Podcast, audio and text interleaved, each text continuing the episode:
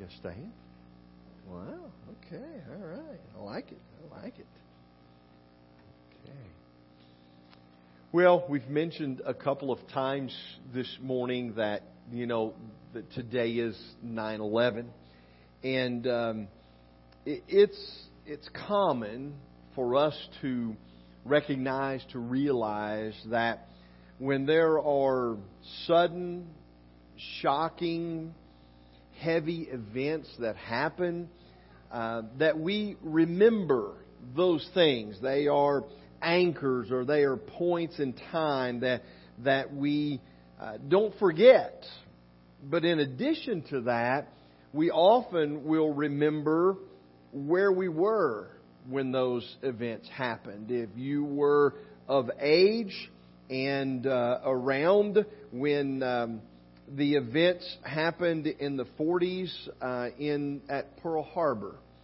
Not only do you remember that event, but you remember where you were when you received the news that that event had occurred. If you were around in the 60s and of the age that you can remember what was going on in life, and the word came that our president had been assassinated, you probably not only remember that event, you remember where you were when you received that news. 21 years ago, there was a similar event of tragedy and shock that happened in our nation. And and if you're probably in your early 30s or a little bit later, you were old enough to remember those events unfolding and where you were. You might have been in a car listening on the radio. You might have been at work. You might have been at school. You might have been at home. You might might have been any number of different places, but but you probably remember where you were the moment that you heard and realized and understood what was taking place on this day 21 years ago. And as you think about that, that place is embedded in our memory for life. We just don't forget that place. Now, that place is not ground zero. We know where ground zero is what was referred to and what has become ground zero. But in a sense, that is our ground zero. That is the point that we are anchored to, that place, that location, the moment that event became reality to us. And as we think about that and we go through life, there are events, there are times, there are places that become for us our ground zero. There's a story in Luke chapter 13. If you have your Bibles, and I hope you do, turn with me there today. Luke chapter 13, there's a story we don't often talk about it. It's not discussed a great deal. It's not taught on very often. But it is a moment in history in the nation of Israel and God's people that should be remembered and that should capture our attention. Luke chapter 13, beginning in the very first verse. Now, on the same occasion, there were some present who reported to him about the Galileans, whose blood Pilate had mingled with their sacrifices. Wow. What a statement. What a, a one verse that is so impactful. The Galileans, whose blood Pilate had mingled with their sacrifices. And he answered and said to them, Do you suppose that these Galileans were greater sinners than all other Galileans because they suffered this fate? I tell you no. But unless you repent, you will be all likewise perish. Or you suppose that those 18 on whom the tower of Siloam fell and killed them were worse culprits than all the men who live in Jerusalem? I tell you, no. But unless you repent, you will all likewise perish. these events were sudden, shocking events. And they were embedded in the minds of the people. And they came to him talking to him about these events. They came questioning about why they happened, how they happened, what was meant by their happening. They were inquiring as to what is this all about? And so as we look at those questions and those thoughts, and we consider his response and his answers, I want us to think about what lessons we can learn that can help us today as we learn from the past to prepare for the future. That's what's happening in this text. Learning from the past to prepare for the future. The first thing I want us to see is this life is uncertain. Life is uncertain. In these events that Jesus is responding to in the text today, there was an occasion that they were bringing in their, their government, if you would, their, their government insignias, uh, their government markers, and they were putting them all over the city of Jerusalem. And the Jewish people didn't like that. The Jewish people were opposed to that because they were worshiping the true and living God, and they were setting these things up as, as idols to be worshiped, to be honored, to be looked up to. And, and so they were opposing that, and they were letting their voice be known. And so, in order to, to squelch what was going on, Pilate had some of his people dress in, if you would, in plain clothes. They, they mingled among the Jews and, and they had hidden weapons. And in the midst of that moment of worship, they drew their weapons and they began to slaughter the believers. And so we have this idea that they're asking this question. They're, they're talking to Jesus about this thing that they remember when, when Pilate mingled their blood with the sacrifices. You understand what he's saying? They, they were at a moment of worship. They were a moment of engaging it with their Lord and sacrificing to Him and praying to Him. And at that moment, their blood was mingled with that of the sacrifices. What a tragic moment.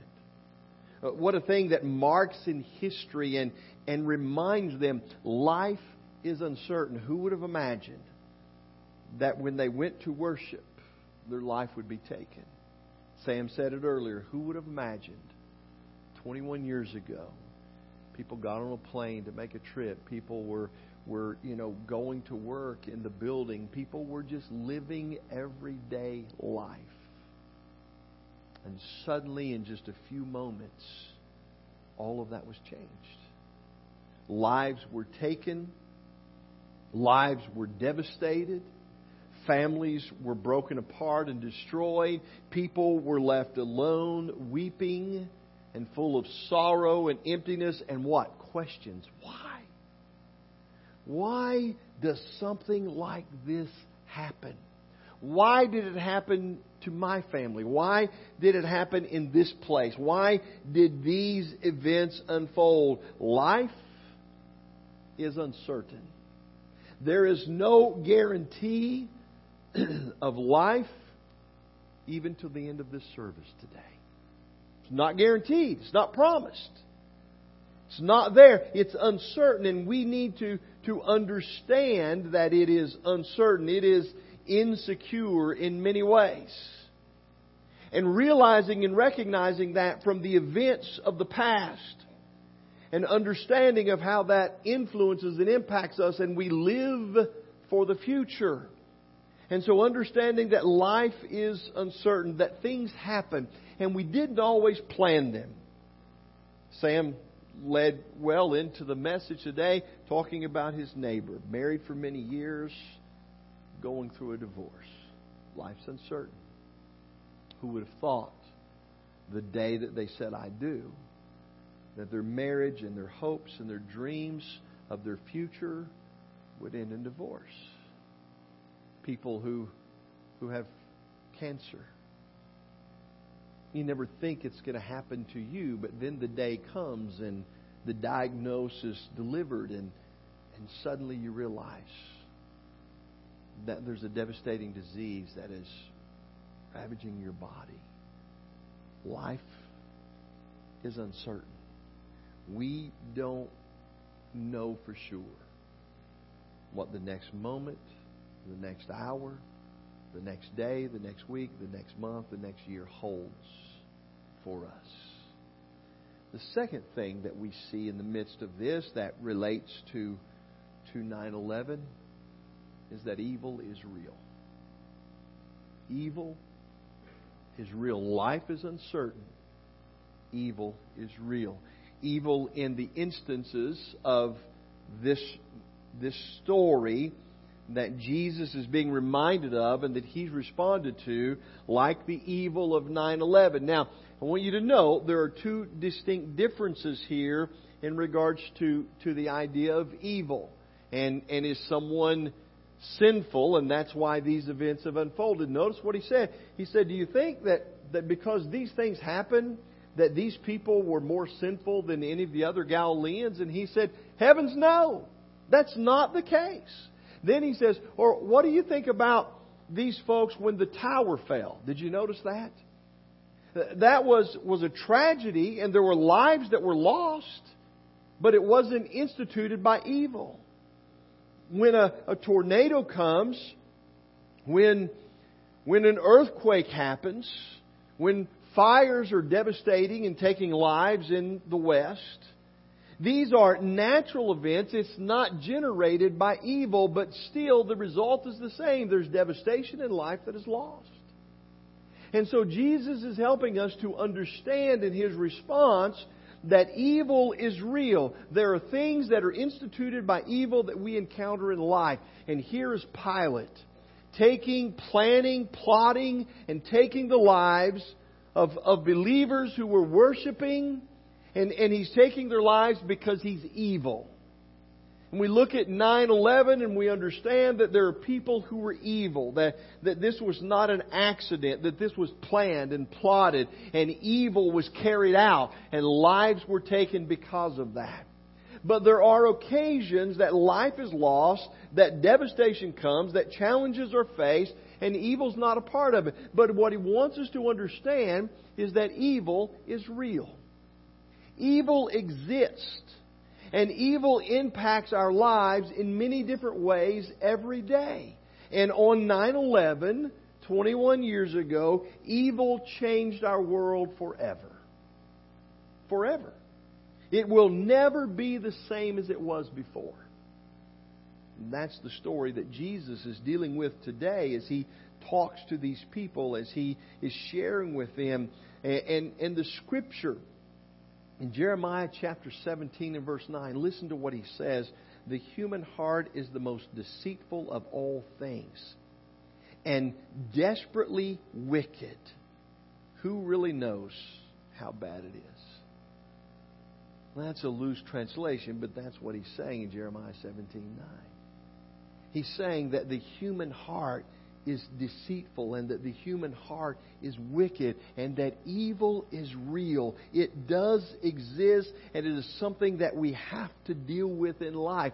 But thankfully, Romans chapter 12 and verse 21, he says, Do not overcome, do not be overcome by evil, but overcome evil with what?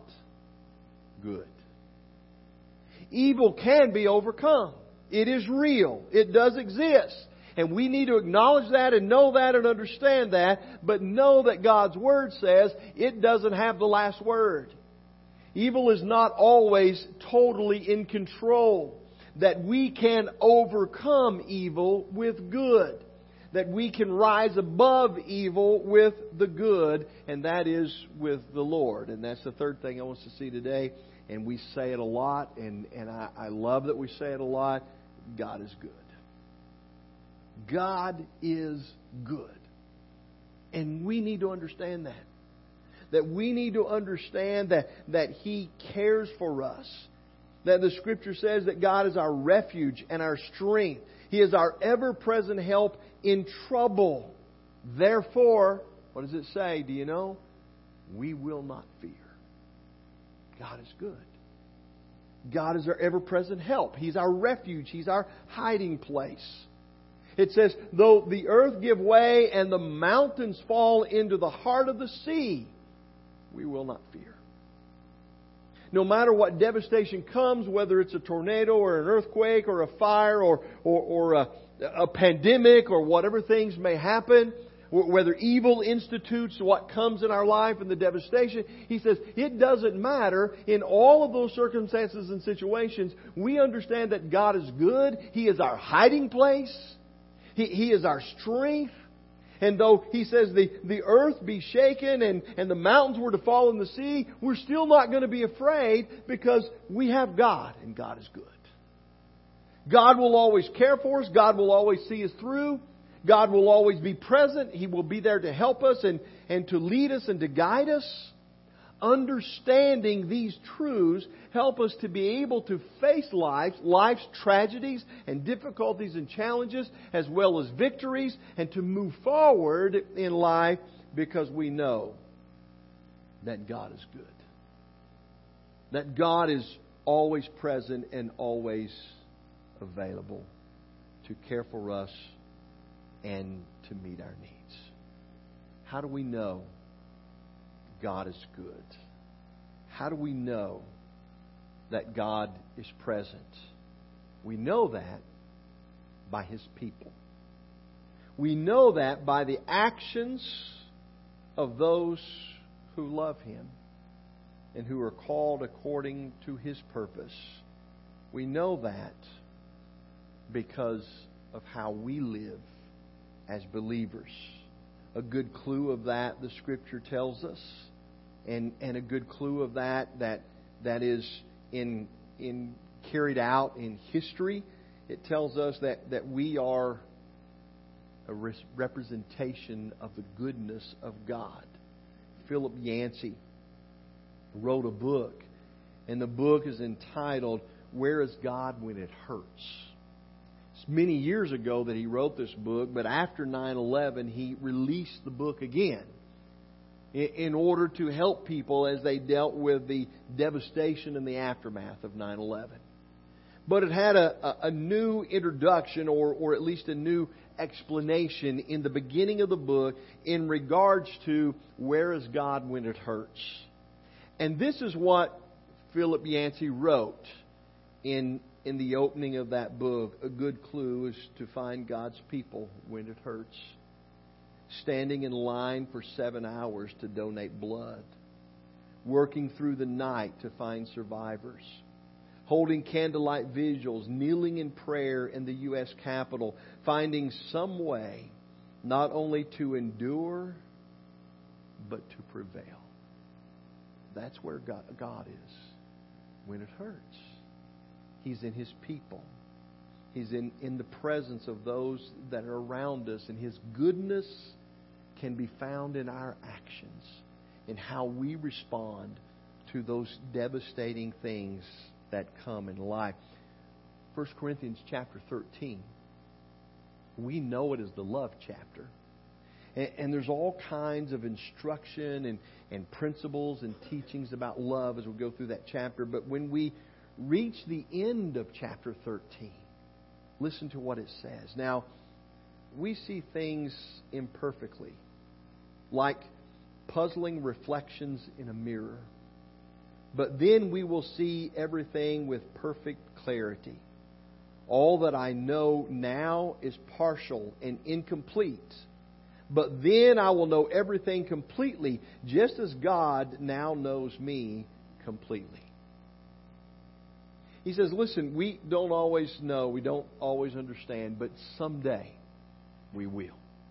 Devastation happens, difficulty comes, challenges occur, and we look around and we, we don't understand. We don't know why. What, what's the purpose behind this? What's the reasoning to this? But someday, he says, we'll be able to see more clearly.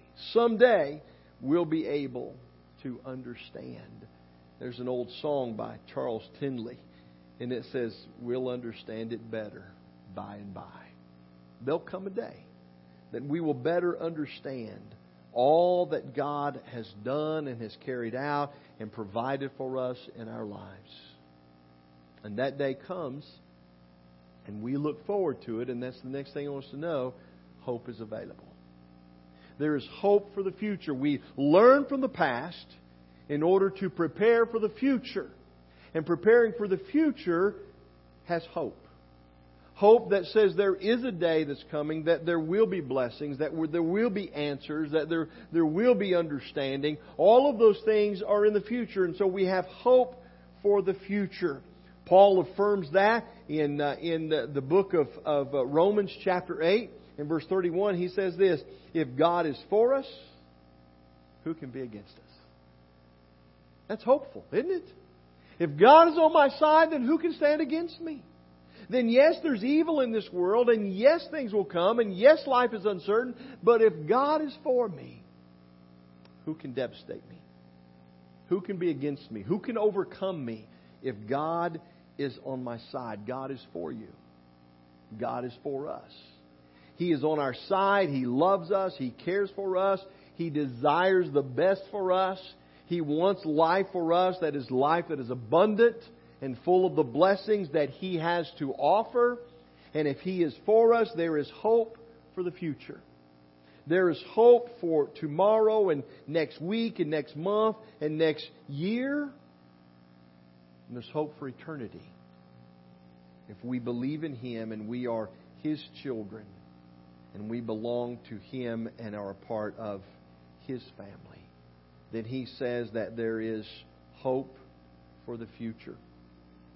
That there is the possibility that there is something better for us down the road. The story's told and, and communicated of, of a, um, uh, uh, in his book, Turn My Mourning to Dancing. And a soldier was captured and placed in prison during war. And as he was placed in prison during the war, he had no news. No news of his family, whether they were safe or whether they had survived. He had no news of, of home, his hometown, or, or anything. And as, as time drug on, he began to lose hope. He began to become discouraged, and it was evident in, in his life, in his physical character, in his attitude. And, and that lack of hope of anything, any news or anything, began to really devastate him. Until one day, there was a letter that arrived. And it was evident that it had been a long period of time and that this letter had traveled a lot of miles and been through a lot of hands. But when he opened it, there was a brief message, not a long letter, but a brief message inside. And it simply said this All is well as at home we're hopeful for your return. And the story goes that that soldier, upon reading that letter and understanding that there were people who were still at home, people who were waiting and looking forward to his return, and that it began to instill a hope in him that someday that might happen, and his life began to change, his physical being began to change, his attitude began to change, everything began to become different for him the moment that he understood that there was some hope of being reunited with his family and those that he loved once again. Hope is a powerful thing. Hope is something that can change our hearts and our minds and and we look and we say, what can we learn from this type of devastation? Well, notice what Jesus said. We have a choice. And he said, Do you suppose that these people were more sinful than other Galileans and that's why these bad things happened? He said, No, that's not the case. He said, And unless you repent, you're also going to perish. Do you suppose when the tower fell and these these people were killed, that, that there was some reason in their life that those things happened? And he said, No. But unless you repent, you will likewise perish. What was he saying? He was saying we need to learn from the past in order to prepare for the future. We need to learn from these events of calamity and devastation, and we need to learn from them that we have a choice to make to prepare for the future that we have a choice to make, that there will come a day that we will pass from this life like everyone else, and we will face the King of Kings and the Lord of Lords. Or the day will come that He will return and we will face the King of Kings and the Lord of Lords. But either way, He says, you've got to repent and you've got to change. You've got to make the right choice and you've got to be ready for the future. And so today I would say to us as we look back on 21 years ago, and there are still questions that are unanswered. There are still things in our mind that we wonder why and how and what could have been done to prevent this devastation and these things from happening. But there are lessons to be learned. And the most important lesson is this life is uncertain, evil is very real, but God is good. And there is hope for the future. And the choice of that hope and that future belongs to you and I. We choose whether we are going to believe and accept and be obedient and faithful. And we have hope because of that choice of eternity in the kingdom of heaven. Or else we can choose not to.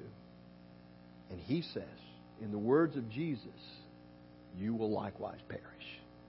You will likewise go the same way that they have gone if we do not choose to follow Him. So this morning, we're going to sing an invitation hymn. And as we remember and we strive to never forget the events of 9 11 and the lessons that can be learned from those events, we have a choice. We choose the hope of our future and the help of our Lord. We learn from the past in order to prepare for the future. So if there's